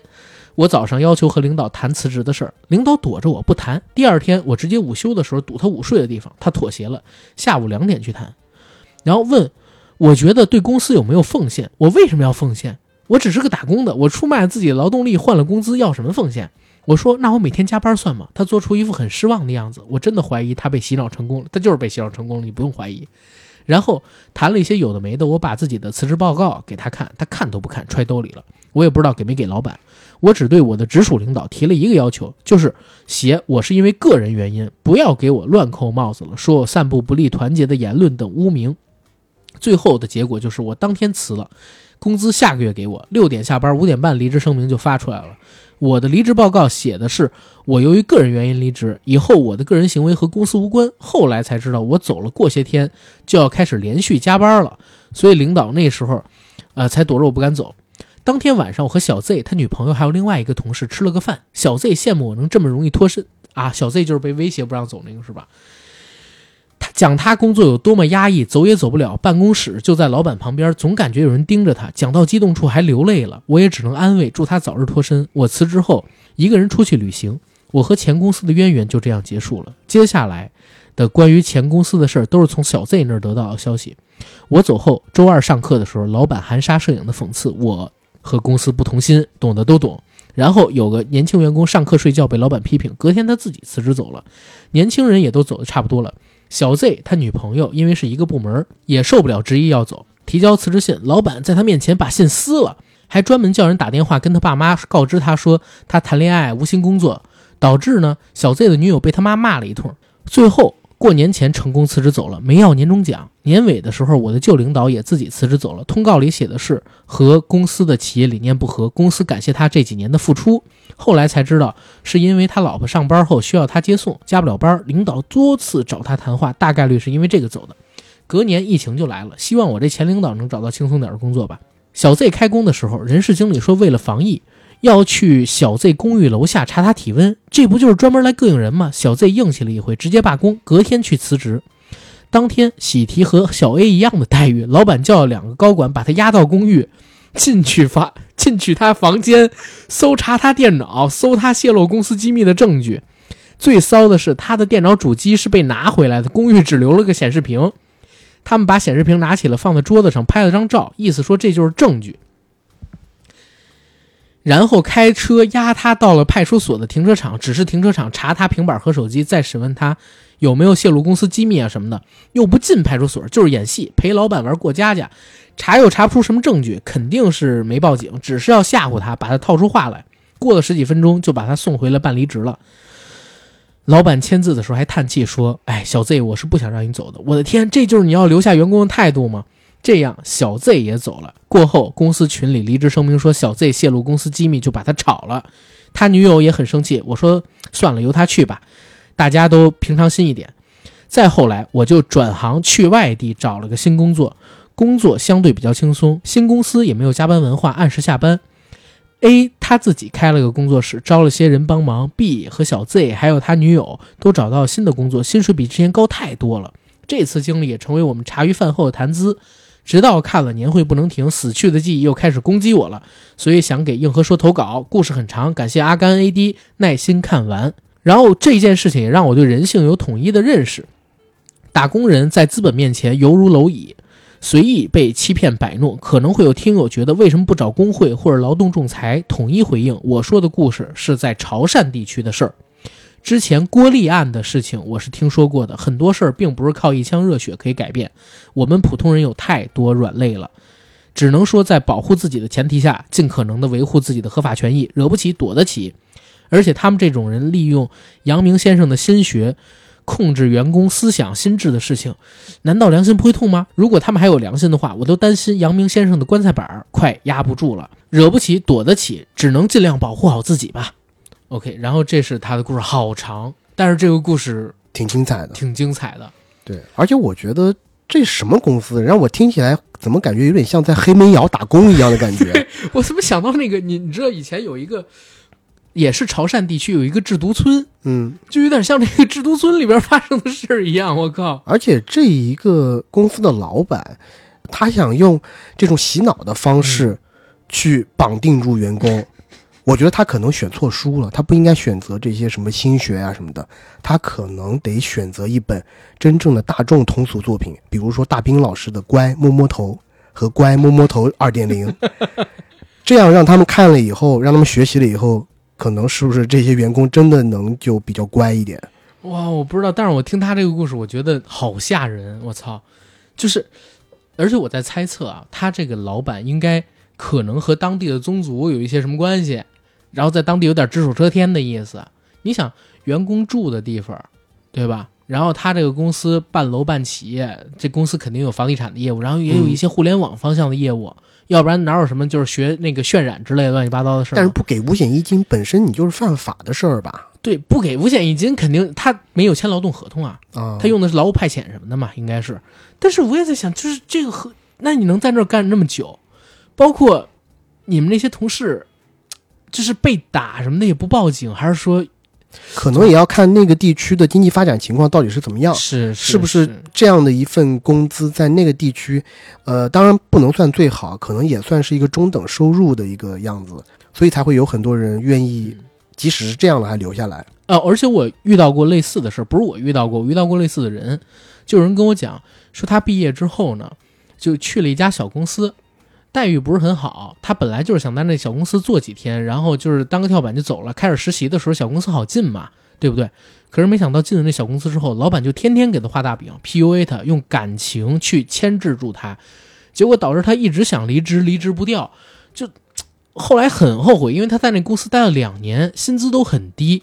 还错过了很好的成长机会，直到两年之后实在受不了，才离开那家公司，一下就去了一个大企业。但是呢，又因为他错过了两年机会，已经从应届毕业生变成有了职场两年工龄的一个老菜鸟了吧，对不对？反而看着一些刚入职跟自己年纪差了好几岁的弟弟妹妹平起平坐，心里就很不舒服。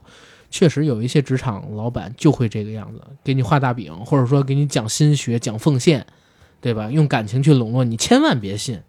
下一个故事，作为一个在魔都的打工人，你们的节目陪伴了我整年的通勤时光，十分感谢。我想吐槽一下我们公司这几年的魔幻时刻。首先介绍一下我们公司的背景，我们公司是坐落于魔都的一家建筑软件公司，成立至今已经有二十余年了。因为在行业中比较有名，所以如果有建筑行业的朋友，大家就当听个乐，切勿对号入座。魔幻时刻一，董事长、创始人被资本踢出局。我们公司的前董事长是行业内非常有名的人物，也是工程行业的博士。据一些前同事说，在公司曾经历经困难的时候，前董事长卖车卖楼给员工发工资，很多老员工也愿意和他共度难关。可以说，他是一个非常有情怀和工匠精神的人。但是，正是由于他性格的原因，在 P2P 比较盛行的时候，他搞了一个工程行业的借贷平台。这家新公司里到处充满了牛鬼蛇神。高层做假账，成立假公司贷款，贷款给自己熟悉的公司拿回扣，导致大量三角账、坏账和死账。刚好那几年 P2P 又爆雷，导致我们集团出现资金链困难。就在这个时候，新董事长做局，以极低的成本取得了公司的控制权。新董事长是魔都某大型资本平台的股东，玩的就是资本的一套，在公司安插了大量非专业人士当高管，停掉了员工所有的福利，每年都进行降薪和裁员。今年强迫着我们签字降薪百分之二十，公司即使收到项目的钱，也不回款给供应商和经销商。整个公司人浮于事，充斥着大量拍马屁上位的高管。嗯，这个这个事儿其实是一个一八一九年的常态。一八一九年的时候，就是国内 P to P 爆雷，但是在 P to P 爆雷之前特别的火，因为容易融资，所以好多实体企业都干了类似的事儿。结果国家一八年严查 P to P，资金链再一断，全都爆雷了。然后有很多像这种玩资本的，然后就接手以极低的价格，像不良资产处置什么的，把这些公司就给收过来了。其实那时候 P to P 也进入过我们行业，啊，是吗？哦，对对对，现在其实也有呀。现在少很多了。但是之前有几家公司，我们都知道，其实它账面上为什么可以投那么多的这些个对，项目，对吧？而且他们去投项目的时候都不跟人家讨价还价的，基本上就是你想议多少价，只要我能承受得了，哎，我就要了。对因为他们融资真的容易，他们融资就是跟这个市面上边一万、两万、五万、八万的这些老百姓普通人、老百姓融资，这真的是非常不好。嗯非常不好。OK，继续。魔幻时刻二，领导 PUA 员工，要求员工主动加班，为爱发电。自从新的董事长入局后，带来了一些不好的风气，每天在群里发大量的毒鸡汤，要求年轻人努力主动加班、拼搏（括弧利用公司的品牌影响力帮助他圈钱），懂得感恩（括弧搞个人崇拜，要求员工感恩他在大环境不好的时候还能给员工发工资）。但是他准时发工资的原因，无非就是想利用这家在行业内具有品牌影响力的公司圈到更多的钱，榨干每一点剩余价值。其中有两点和年会不能停特别像，就是广进计划还有互联网转型。今年我们公司也实行了广进计划，但是很离谱的是，公司一毛都不想赔付，要求员工主动离职，如果不离职，人事就开始找一些证据逼走员工。互联网转型就更可笑了，公司找了一个某外卖平台所谓的高管，据说要搭建一个什么什么平台，具体细节就不说了。而这个高管永远是一通乱吹之后，给出了一个很可笑、很低智商的解决方案。更可笑的是，这个高管号称要帮助公司赚十个亿，而他所有的想法以及搭建成本都是我们部门这个现金奶牛在养他们，真的是太魔幻了。其实，作为公司最赚钱的部门，而且作为一名运营策划，本不该说这么多与自己职位不相干的事。但是，我也在公司看到很多兢兢业业的为公司打拼的领导，我觉得十分的不值得。这几年我看到的魔幻事情就太多了，还有很多公司的高管真的十分的不职业，但是由于篇幅问题就不一一说了。最后，在这个如此艰难的经济环境里，希望大家都能够咬紧牙关，坚持住。只要坚持，就有希望。嗯其实这个听友提到了一个挺重要的事儿，就是裁员，对吧？整个二零二三年，因为经济环境不是特别的好，被裁掉的或者说被优化、被广进掉的朋友真的非常的多。而且我刚看了一下，今天来的路上，我开车的时候听了一下那个摩根士丹利对二零二四年中国经济的看法，认为咱们的失业率还会上升，你知道吗？没办法跟大家说一些什么真正有建议的话，但是我始终在想，就比如说。经济环境虽然很差，但是如果真的遇到一个非常离谱的公司，就是还 PUA 是骑大家，驴找马。对，还是骑驴找马，或者说实在不行也可以选择 离职，我真是这么觉得的。实在对，那个是最最后手了。对，当然，如果大家觉得离职这个时候还不甘心的话，也可以尝试摆烂吧，对或者说主动遣散你，至少能赔个 N 加一吧。是，或者说如果你很运气不好，在前两年刚刚买了房，然后生了孩子，就是背了房贷还要给孩子交学费，那实在是太惨了。但是真的。在这样经济环境不好的时候，我觉得会有越来越多的公司就是强行 PUA 大家，要求大家主动加班、为爱发电什么的。嗯，算了，这这真的给不了什么太多的建议，对吧？真的给不了什么太多的建议。OK，但是这个听友我看他还挺乐观，他最后说只要坚持就有希望，希望我们能越来越好，然后希望听友能越来越好，也从我们节目当中得到更多的欢乐啊！谢谢。好，接下来我再给大家讲一个故事，这个故事来自于我们的一个很有趣的听友啊，他的名字叫匿名。我把我的直属领导叫做 ETC，因为他对我的工作永远是质疑、挑刺儿和抬杠。面对我就是自动抬杠，完全是杠精本精。我和他发生的事情特别多，以下说几个事儿。事件一，有一次下班之后，ETC 打电话给我说，明天要走访一家子公司。我问他需要准备什么材料，他说不用准备，明天到那儿直接听子公司汇报经营情况就好。晚上我还是准备了一些这家子公司的材料，但是当晚没给他。原本想的是第二天走访的时候再给，结果第二天我给他材料的时候，他用责怪的语气说：“为什么昨晚不给？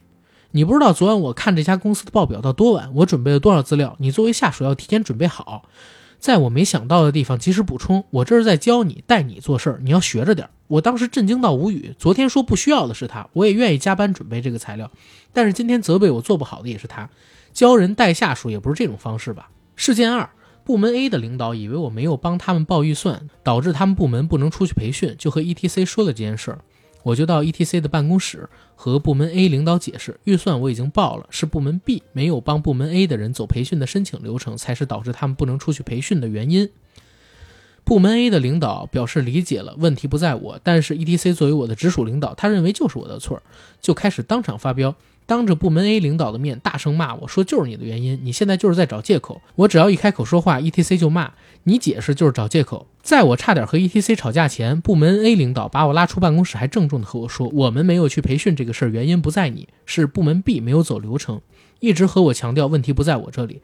我当时觉得很委屈，其他部门领导都能实事求是，作为我的直属领导，为什么这样不可理喻？事件三，工作上遇到没办法解决的问题和 ETC 汇报，他就会说我这点小事还要找他吗？不知道他工作很忙吗？自己不能去沟通想办法吗？最后工作我自己想办法解决了，但是可能工作有点延期，他又会骂我为什么不汇报？自己解决不了的为什么不说？不让我帮你解决，你耽误了时间，你知道吗？我就很无语。感觉他作为领导，既不能帮下属解决问题，还没有给下属很好的情绪价值，除了骂人，对我工作上没有任何帮助。事件四，ETC 还喜欢 PUA 我，每次开部门例会的时候，就是我的个人批斗大会。他会当着部门其他人的面各种数落我，说我工作上不懂汇报，工作上各种关系都不做好，思考不全面，不会沟通等等，还会说你没有我怎么办？就你这样的工作能力，公司哪个部门会要你？你的工作没有我帮你，你怎么完成？事实上，所有的工作都是我独立完成，而且我是我们部门被他安排工作最多的人。我真不明白，他各种嫌弃我工作能力，为什么大部分工作又要安排给我呢？二三年，我每次找 ETC 汇报工作，我都会生理性难受，觉得胃抽搐、想吐，经常被他骂到回自己公司的办公室，经常被他骂到回自己办公室偷偷哭。他骂我之后，还要去和与我有工作往来的部门的同事们去聊骂我这件事情，还说觉得自己有时候也骂得很过分。其他部门的领导看不下去，和 ETC 提议将我换到其他部门，ETC 就不再来安排我和这个部门有接触的工作了，断绝我和其他部门的工作往来。E.T.C. 在工作上对我的奇葩欺压事情还有很多，我也想过辞职，但是又不甘心。我为什么要为了他辞去工作呢？始终想不明白。我认认真真做着工作，也得到了公司其他同事的认可，任劳任怨做着部门最多的事儿，他还是对我各种不满意。在我眼里，他和疯子一样，对每项工作都要挑刺和抬杠。我现在只能调节自己的心态，不在乎他怎么看我。二四年他好好对我，我就好好对他。如果他还是不停挑刺骂人，我也只能发疯，用魔法打败魔法。E.T.C. 除了对我这样，对其他同事也没多好，还在外面乱造谣。同事 C 工作兢兢业业，但是不知道在哪里招惹了 E.T.C. 因为同事 C 负责某公司的财务工作，E.T.C. 呢到处去说某公司总经理不喜欢他，不想。要同事 C 在负责这家公司的财务工作，一开始我信以为真。后来某公司总经理想要把同事 C 从 ETC 管理的部门调到这家公司为他的部门工作，我还很好奇，说这总经理不是不喜欢同事 C 吗？为什么还想把他调到自己公司工作呢？后来我从其他同事那儿求证得知，原来这个公司的总经理对 C 的评价很高，一直希望他到自己公司工作，但是 ETC 从中阻挠。对外说这个总经理不满意同事 C，明里暗里把调岗这件事儿想给搅黄了。以上是我的投稿内容。第一次投稿可能语言上有表述不清的地方，后续可以再沟通联系。非常感谢提供这次机会。平时我只是和朋友诉诉苦，也希望能通过这次投稿帮我找到解决的办法。如果没有解决，能得到安慰也是值得高兴的事情。谢谢。OK，评论区里边的朋友可以就是尝试着给这位叫做匿名的网友。啊，提供一点自己的建议。我觉得这个其实可以简单的理解为就是碰到了恶老板，嗯因为他第一个故事我觉得还比较的有共鸣，不是说我有共鸣，我之前是没有碰到过这样的老板，嗯但是我看见过我的同事朋友，他们的老板是这样对他们的。然后呢，有些时候他们也会吐槽，就是明明前一天老板给自己下的 brief 是怎么怎么样的，嗯，但第二天老板好像自己完全忘记了他昨天 brief 当时的情况，嗯，然后自己臆想的一个状况，觉得都是你下属没有完成。对。啊，然后我现在老板，我给你提出了问题，你还不改正，就会有一些强词夺理，而且越是强势的老板，可能越容易出现这样的情况。而且你知道吗？就这种老板啊，他其实还特别能自我闭环，因为你比如说看咱们这个叫做匿名的听友，对吧？就这么吐槽他的老板，可是呢，在他老板看来，我在培养你，我给了你最多的工作，你还不懂，你还不领情，我对你跟对其他人都不一样，为什么我对你严格？为什么我给你最多的工作？是我在培养你。对，有一些情商真的不是很高的老板是这个样子，他自己觉得你是我直属下属，哪怕别人犯了错，但是我当着别人的面儿，我要教训你，这样显得我公正。这不就像是那些老派的家长当着别人的面，第一想到的反应是数落自己家小孩一样的吗？是很多很多领导他都会遇到这样的问题，就是你明明知道这个事儿的主责不在我自己的下属身上，但是当着其他部门领导面，我就要批评，我要拿出一种我你是维护了你的尊严，但是你对你的下属没有给到他足够的情绪价值跟尊重啊。嗯，很多年纪大一点领导都会这么干，我就一直觉得中国家长式领导是扯淡。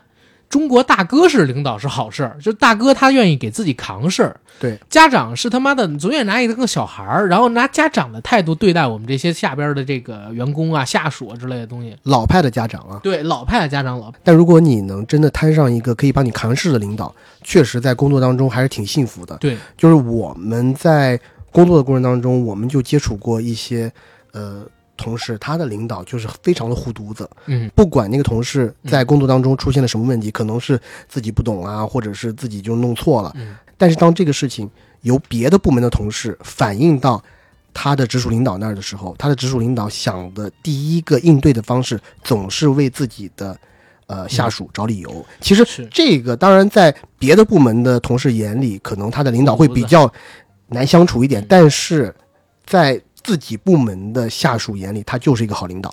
是的，而且是这个样子。就是如果听咱们这个节目的，也有一些做领导岗位的朋友，真的给大家一个建议：当着外人面的时候，一定要为自己的下属据理力争，除非是下属真的做了很错的事儿啊。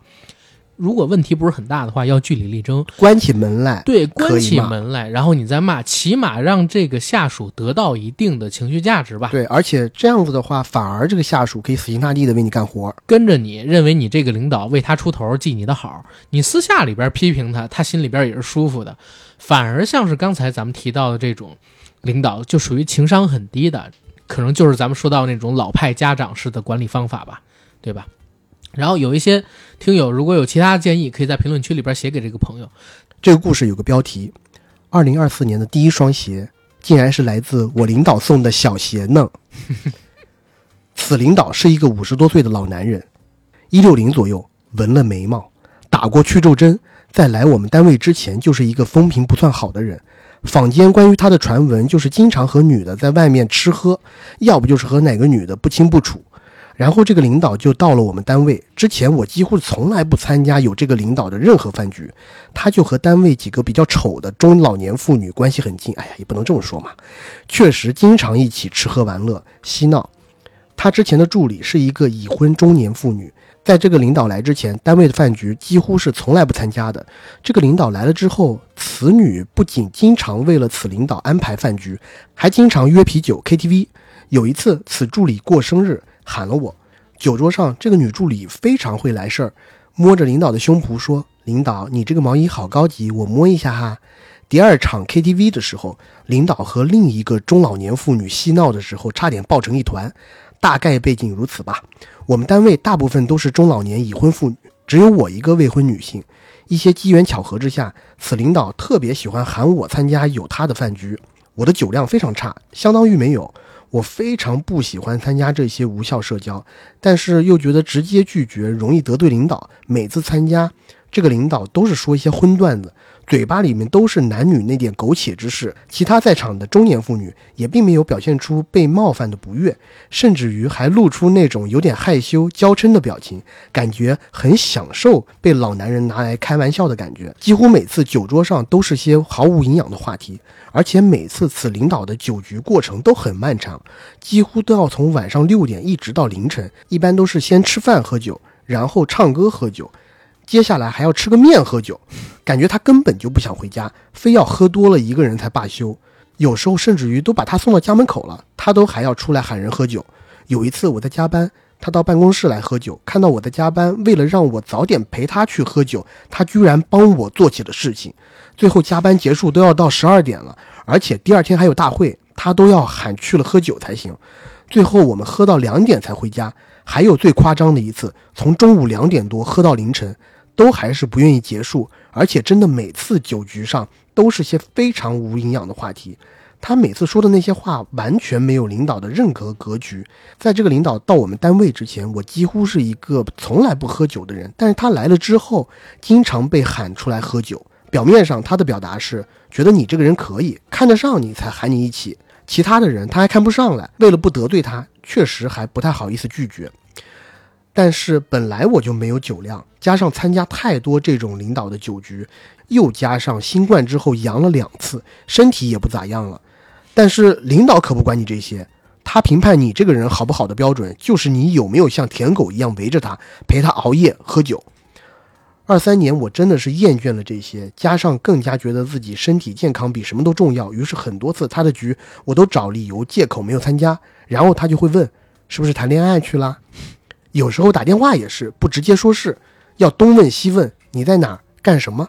不分时间地点打电话，而且也并不是工作上的事儿。之前有一次出去学习培训，我逛商城，顺便买了一个香奶奶的包。他听其他同事说了，吃饭的时候他给我说，只要我懂得上进些，以后哪里吃还是一只包的问题啊，一年起码几只包。我当时确实理解的是，我工作上上进一点。结果我朋友说，他的意思是要对他积极上进一点。确实，他经常会说追我什么的，喜欢我什么的，我都当成是领导开玩笑，因为他并不是只对我说，我看到对很多女同事都会说。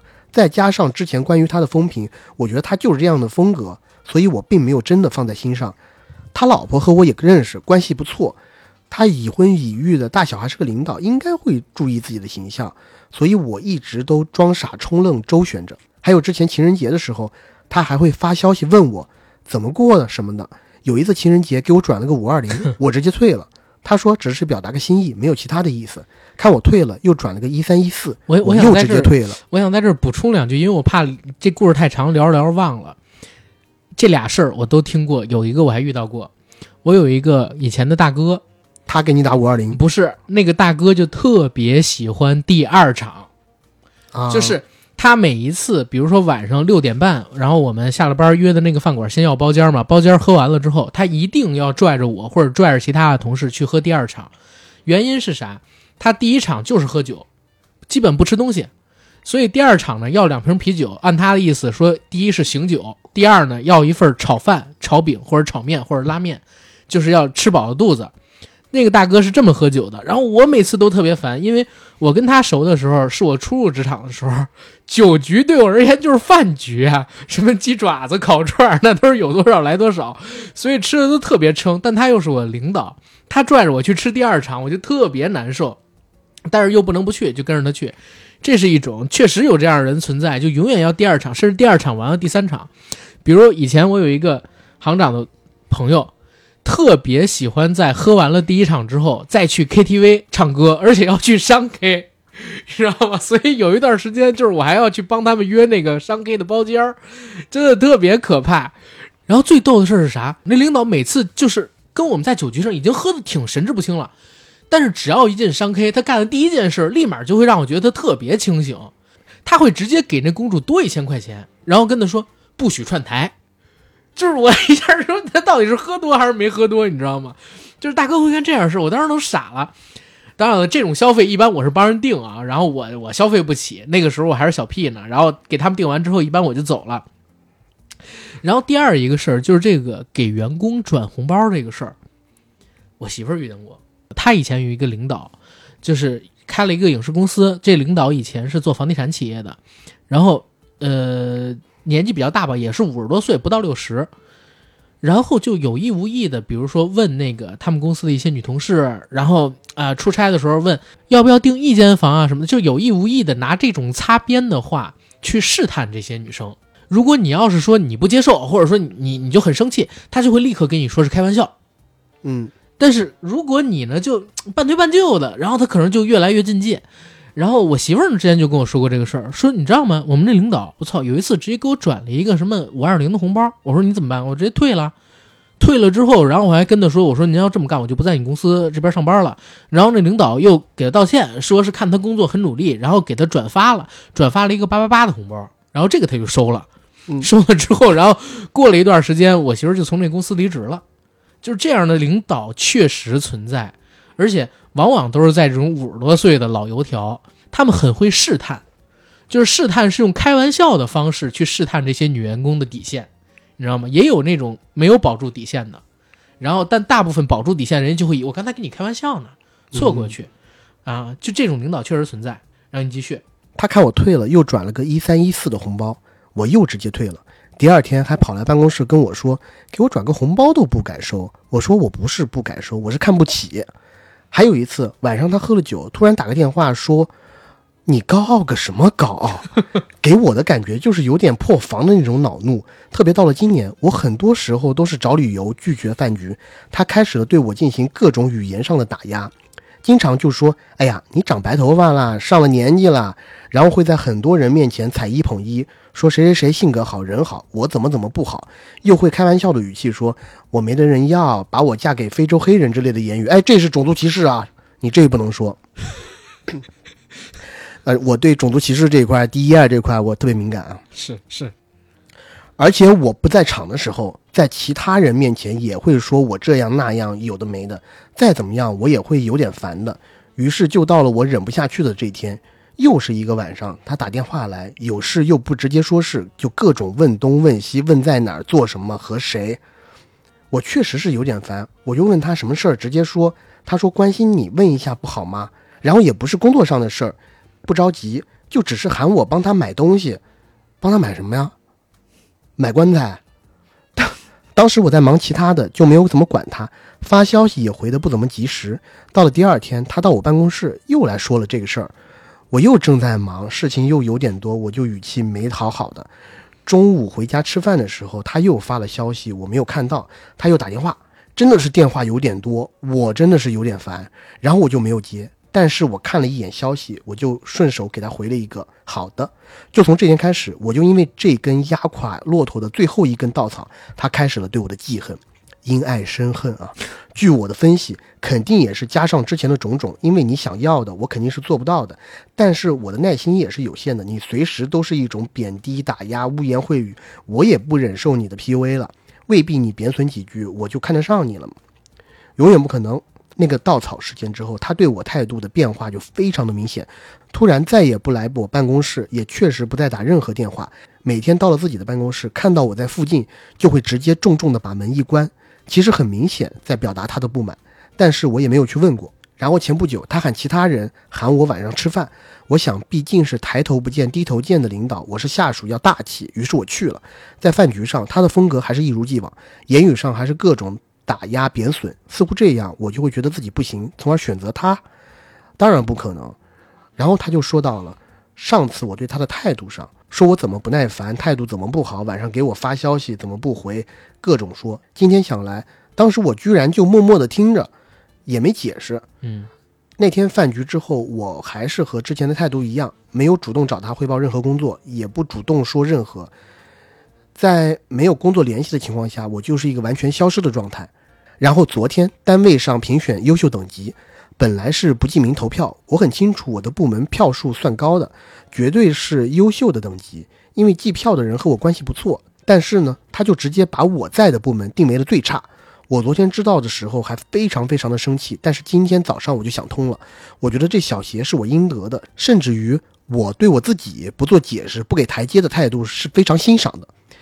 因为他当时说的时候，我内心想的是，我本来就是不耐烦的，我对你本来就没有什么好态度，而且我也确实做不到你希望我做的。嗯你对我不满是很早晚的事儿，嗯我自己一直在装，也很累。嗯所以我现在非常心平气和地接受了这双小鞋，并且还准备好了之后我可能面临到的背后小刀。虽然遭遇了此事，但是我今天心情非常好，因为我很喜欢我自己，也很认可我自己。我发现自己对自己的喜欢，自己对自己的认可，比谁的喜欢、谁的认可，都让自己高兴。嗯但是，我 AD 听完了整个故事以后，我会有一个想法：嗯这公司是没有 HR 嘛？就是他前期的行为已经完完全全是职场性骚扰了。对就我不知道民企现在有没有这样的呃培训的规范啊？我觉得大的企业，比如说足够大的那种企业，肯定是有的。嗯就职场性骚扰是现在的一条红线，你只要真的像 HR 或者足够高量级的这种 HR，嗯去点名说你有哪一个直属上司对你进行这样的行为，嗯他一定是在公司里面待不下去的。在第二个，我觉得他已经慢慢的从职场性骚扰转移到了职场霸凌了。对包括那个，如果你需要证据，当时他给你转账一三一四跟五二零这两个红包都是证据。对，你像我媳妇儿之前遇到那个事儿，因为那就是他们公司老板，所以他呢选择了离职，对吧？但是他还赚了个八百八十八的红包，对。但是那老板也是明显怕这事儿闹大的，才会说嗯刚才跟你开玩笑呢，给你发个八百二十八，给你发那个什么一三一四是开玩笑的。而且你的这个领导经常去说一些所谓的擦边的话，嗯污言秽语，嗯呃，说什么喜欢你这些事情，如果他一而再、再而三的发生，你下一次在酒局的时候，你不妨就录音，到时候劳动仲裁你也有本所依，对不对？？对，你我自己反而是觉得，你一直这样默不作声，然后一直在那儿，呃，默默承受，嗯。我会觉得你的处置方式也有一点不恰当。而且我告诉你，如果你继续这个样子的话，慢慢其实，在你们这个职场里边，反而还会传出了一些风言风语，你知道吗？对，他们会觉得是你跟这个领导不清不楚的，因为你如果不表现出一个非常明确的态度，然后反对他的态度，如果你只是默默的承受，那说实话，这个对你是非常不利的。做好一些反击的准备是最有利的。而且这个故事听下来，我觉得已经百分之两百可以去提告了。对，OK，这个故事的听友说，一个朋友七月份应聘了杭州的一家公司，老板面试之后说可以给到一万的工资（括弧是低于行业的平均水平的）。老板可能感觉到有点少，接着就说公司啊是在培养我这朋友，然后有出国看展的机会，干两年出去之后年薪至少二十万（括弧我的朋友当时闲着没工作就去上班了）。协议实习期三个月，工资八折，也就是说八千块钱试用期。实习期间需要跟老板碰头讨论开发计划，可是老板似乎没个准主意，常常上一个会讨论出产品计划，下个会就完全颠覆了，一直在表达，但是从没想过去落地。除了开发计划之外，我这朋友还发现，老板会想各种方法扣钱，比如定一个特别高的开发数量，包量并且包质。当竭尽做到的数量，会面的时候呢，又当场各种挑剔，总会告诉你说，要不然就是数不达标，要不然就是量不达标，要不然就是质不达标。所以实习百分之八十的工资也常给不到我这朋友完全。到十月份有个德国展会，我朋友心想，哎呀，低薪来公司够亏了，终于有机会出去看看展了。可是临近这个展会开始，他也没收到委派的信息，直到啊马上就要开始前一两天的时候，他才知道。这公司居然派了部门的另外一个老员工去看展，然后我就调侃我这朋友说：“之前人家许若你有出国机会，对吧？但是人家话没说完，这老板的意思是部门有出国机会，但具体人员不一定是你。”我这朋友也是很懊悔。等他转正一个月之后，开始领正常的工资，本以为就这么待着，结果拿到工资后的第二天，收到人力资源的信息，说财务钱打多了，下个月要扣回。详问原因才知道，居然要这个老板同意转正才能转正，但是老板对他的实习期表现不满意，工资还是按照实习期的工资给他发放。这是不是当时签的那个实习合同他没仔细看啊？否则的话，这种条款不会违反劳动法吗？就是老板不认为你能转正，就不给你转正，我觉得不合理吧？不合，理，应该违反劳动法。我但是我知道你得把合同啊给再三的读一读。是，但是我知道一个事儿，我这些年有一个合作了很久很久的公司，每隔差不多四个月、五个月就会换一个人跟我对接。嗯，就是他们公司的实习生。然后我认识了这么多年，我起码认识了八九个、十个实习生，一个都没有转正过，你知道吗？一个都没有转正过，啊，对吧？就有有的时候是这个样子的，就是你你实习生比较好用哦，不是，是有一个问题。啊。对于一些企业来说，它明文规定你来我这边的实习生是没有转正机会的，哦，有一些你是必须企业这样，走。但是我之前认识实习生都想在那家企业里边转正呀，啊，是吗？是国企还是呃外企外？资，就是我讲的那个情况，嗯，大部分的外企会直接规定一条：你实习，首先你的实习的呃资格有要求，是。你必须是在校生才能实习，你不能是应届生，嗯。应届生就不能来实习了。然后你实习完了以后，大概率是没有转正机会的。是，但是我就觉得这件事儿就很离谱，因为我已经知道有好几个朋友就是在实习期间拿着特别特别低的这个薪水，嗯，然后最后实习期又很久，嗨，最后我当时实习的时候一分钱都没有呢，那还在美国啊嗨，影视行业，你想想看，你看我讲的在全世界都唠点一样，唠点老实嗑，是不是？能活着不错了，想什么？还实习工资还转正？哎呦呵，所以看把在你美全世界都一样，就是实习生是最不被当人的。但是哪怕是不被当人，如果合同里边有明文规定，那 OK 没问题。但是我觉得这个听友他提到的这个问题还是不对的，嗯，对吧？你待了三个月实习期，但是呢，你，人是多少钱就是多少钱不能说。哦，你给我一百块钱，你还能扣我的。实际上就是相当于给你签了一份低薪的入职合同呀，嗯，对不对？这个入职合同是不是你这朋友没好好看？我我觉得如果是这个样子的话，可以申请劳动仲裁一下的。还是说你这朋友担心现在年景不好，不好找工作，然后就想骑驴找马呀？骑驴找马也可以啊。这公司如果老板干出过这样的事儿，确实不值得为他长期的效力下去。是对吧？行，我觉得今天我跟 AD 啊，就是念的故事有点多了，太多了。但是大家知道吗？我们现在连一半都没有念完哦。对，而且我自己感觉这一次是我们收集故事之类的节目质量，质量最高的一次。我觉得哎，诈骗那次啊，诈骗质量也挺高，但嗯诈骗的同质度有点高，对，因为很多诈骗可能因为电话诈骗嘛，嗯，可能变来变去都是一样的套路。是的，但是，呃，职场故事我觉得就比较千奇百怪一点，而且大家因为，都是切身所经历的事情，所以写的还真的文笔到故事的情节离奇程度都还挺好的。是的，是的，尤其是之前有一个朋友，他那故事太长了，我看了一下，他写的差不多七八千字，你知道吗？嗯，他一个人写了那么长的故事，而且我还节俭掉了一些，精简掉了一些。我只能说，他如果是在工作时间给我们投稿的话，我觉得他有赚到。我觉得是这样，年会不能停，现在不是说准备有点要开发第二部的意思吗？嗯，赶快投过去，赶快投过去，对不对？我觉得是给之后要给我们投稿的嗯，呃听友说一下，标杆，我觉得我有必要给之后给我们投稿的听友提个醒。嗯，给我们投这种稿啊，请你一定要务必拿出你上班的时间去写，不要用你的私人时间。你用私人时间写的东西，我们不收。是因为投稿实在是很重要。